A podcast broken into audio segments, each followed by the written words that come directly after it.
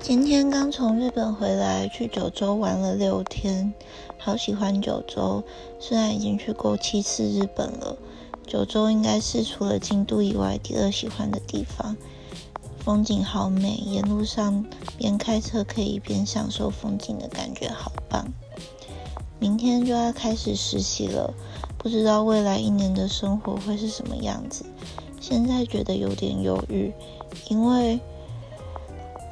刚结束最后一个可以出国的长假，下次有这种假期不知道是什么时候了。